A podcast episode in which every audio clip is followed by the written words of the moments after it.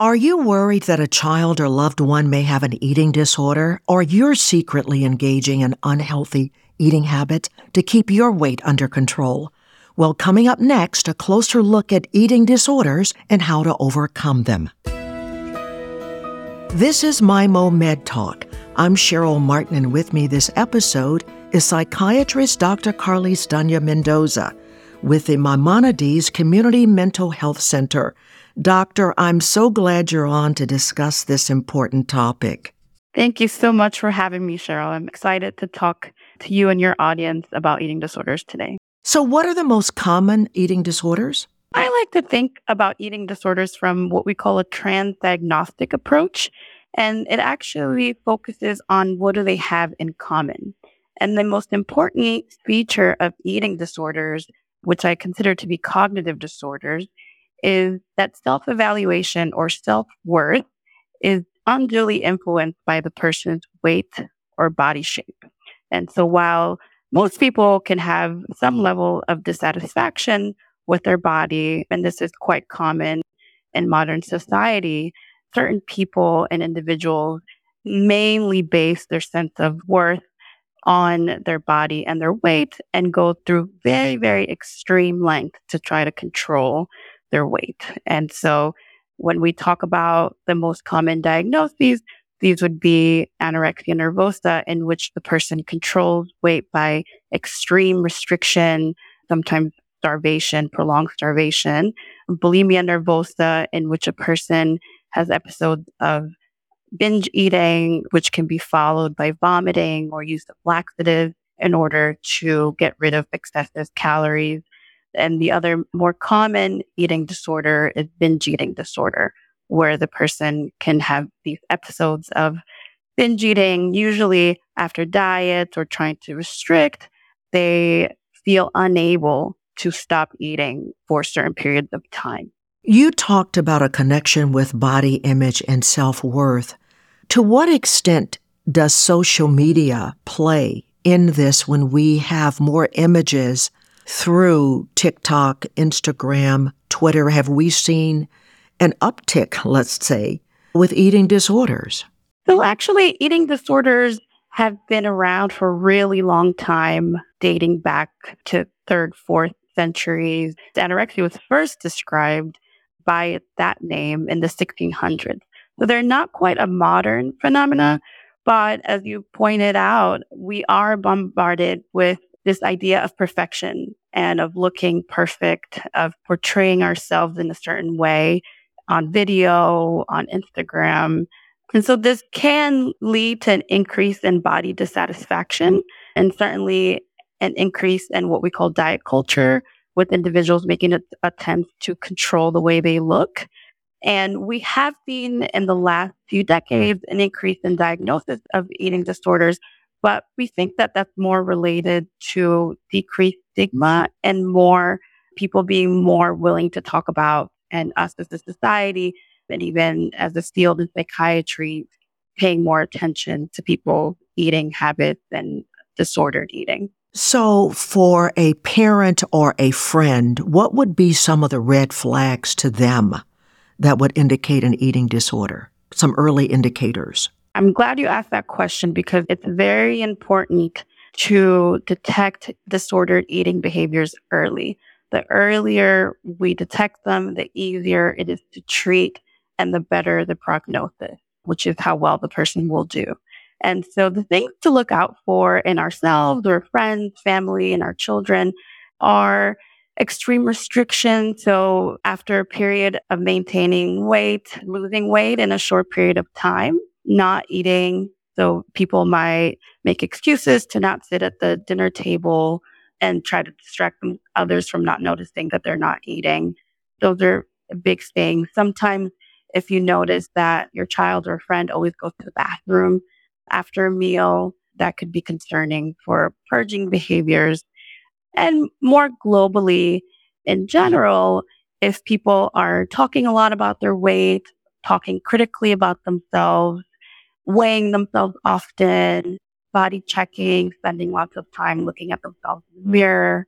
Those are the things to look out for as concerning signs that there could be an eating disorder at play. Have you found that the longer a person has had an eating disorder, that they're not able to see themselves clearly as they are? So they may be, let's say, 70 or 80 pounds, but they don't see themselves as severely underweight? Absolutely. So this is the core feature of anorexia nervosa eh, is that despite the person having a very low weight to the point where they might have needed medical intervention, medical hospitalization, despite these consequences, the person continues to be obsessed with restricting their eating and continues to be obsessed with losing more and more weight. So when they look in the mirror, they don't see themselves clearly? It's a little bit more complicated than that. I think many patients with anorexia nervosa, part of them can be that their body is small and they don't necessarily feel that their body looks good when it looks so small. Yet they have a difficult time letting go of the control of weight. And so it's much less about the way it looks reflected back to them. And it's much more about using control of weight as a way to deal with stress hmm. or interpersonal distress to the point where it could erode healthy relationships and make the person become very isolated and kind of lose a sense of what is healthy. Is there a particular age group or gender that's most at risk? Definitely, we see that eating disorders are much more common among women. And this is especially true for anorexia nervosa, where it's about 10 times more likely to be diagnosed in women or young girls. Usually, they, it starts to develop in adolescence. So it can be as early as 11, 12, 13, 14 years old. And more commonly, they're diagnosed in the late teens early 20s, but they can develop at any age, really. How serious are eating disorders and how do they impact one's health in the long run? They're incredibly, incredibly serious. And we, there's a lot of information out about how being overweight or being large impacts your health. But actually, being underweight can be even worse for you and more serious in the short term. And so patients who aren't eating enough to meet their nutritional needs can be at risk for a host of problems, the most serious being abnormal heart rhythms that can lead to their death or things more chronic in the long run, like having weak bones or osteoporosis. Those are from the most extreme to something that's a little more common. So, at what point should a person seek medical help or their loved ones encouraging them. When should that happen? Ideally, that would happen as early as possible. Even if you may have a little bit of a concern that something is going on, it's best to address your family member, friend, your child from a non judgmental point of view and share what you're concerned about. Stay away from labeling their body or calling them names and be mindful to not be critical of other people's bodies. But if you are concerned, open up the conversation about how they're feeling about themselves or that you notice that they haven't been eating. And at first, it's okay to introduce the person to the idea of just seeing a psychiatrist, of getting some mental health care in general, and open up the conversation that way. For someone who's severely malnourished, who's very, very small, who you're more imminently concerned about, then the best way to approach that is to bring someone to the emergency room and have them medically evaluated. What if the person resists all your attempts to reach out? Well, like anything else, if you're very, very concerned, there are resources available to us here in New York, like calling Mobile Crisis Center, who can evaluate and make recommendations for the person. But most likely what will be helpful is again taking that non-judgmental approach, not quitting and continuing to try to speak with the person, share your concern and try to show that you are trying to help and helping that person get the care that they need. The most important part is to not give up and to continue to try to get them to help. Dr. Mendoza, are there treatments and approaches that are effective? Absolutely. So sometimes eating disorders get stigmatized as disorders that can be incredibly hard to treat. While this is true, there are treatments that are available and it depends on what eating disorder the person has, what behaviors they're engaging in. And so for someone who is having trouble eating and maintaining body weight, usually they can be a part of a residential treatment program where their meal times can be observed. They can meet with a dietitian. They can get group therapy, 24 7 monitoring by nursing staff. And for people who are less severe, maybe engaging in some purging behaviors and binging, they can be treated on an outpatient basis with either some medications which can be used to treat illnesses that co-occur with eating disorders like depression, anxiety, and with several different psychotherapeutic techniques, including cognitive behavioral therapy, which has been shown to be very helpful for bulimia nervosa and binge eating, interpersonal therapy, psychodynamic therapy, or family based therapy, which is particularly helpful for children who have eating disorders. So there are success stories then of those who were seriously engaged in eating disorders and they were able to turn the page and return to a normal, healthy eating regimen? Absolutely. Absolutely. There's a lot of hope and it fuels really my passion and interest in eating disorders. I can think of a young female patient I had during my residency training that was engaging in purging behaviors on a daily basis, throwing up after dinner, secretly hiding it from her friends and family.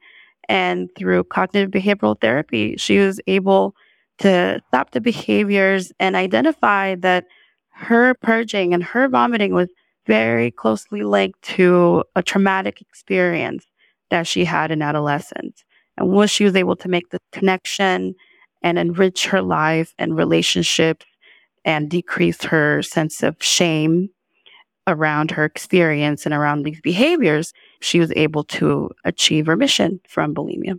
Well, what are some healthy strategies to nourish our bodies so we don't get to that point? In other words, what can parents do to help their children develop healthy eating behaviors? Well, I'm glad you asked that because eating is important, not just in the context of eating disorders, but just in general, in order to maintain a healthy life, right?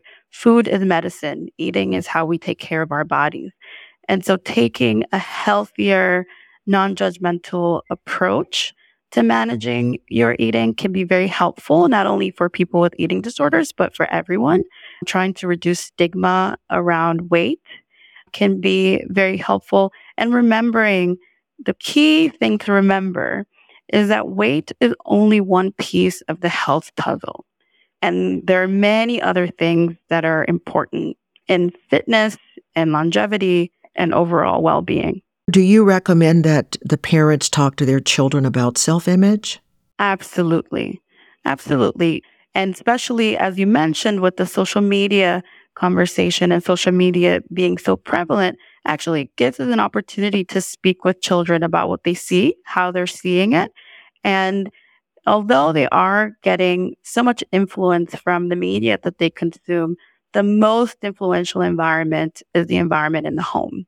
And so modeling healthy behaviors, healthy relationships with ourselves, with our bodies is the best way to help prevent some of these issues from developing and also to help once they develop, help prevent them from getting worse. It's obvious that you are passionate about this topic. So, what led you to pursue a career as a psychiatrist with this area as one of your specialties?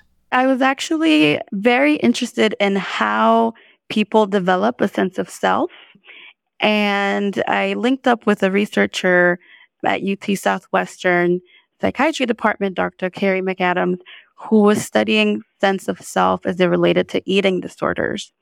And I just became so interested in how eating disorders develop and how managing identity and enriching relationships and developing a healthy sense of self is key in helping people heal from the damage that eating disorders can cause. That's great. Well, Dr. Carlise Danya Mendoza, thank you so much for educating us on eating disorders and also what recovery can look like. Very, very helpful. Thank you for having me. To make an appointment, call 718 283 7864. That's 718 283 7864. And for more information, go to maimo.org. That's M A I M O dot O R G. If you found this information helpful, please share it with others on your social media. And thanks for listening to My Med Talk.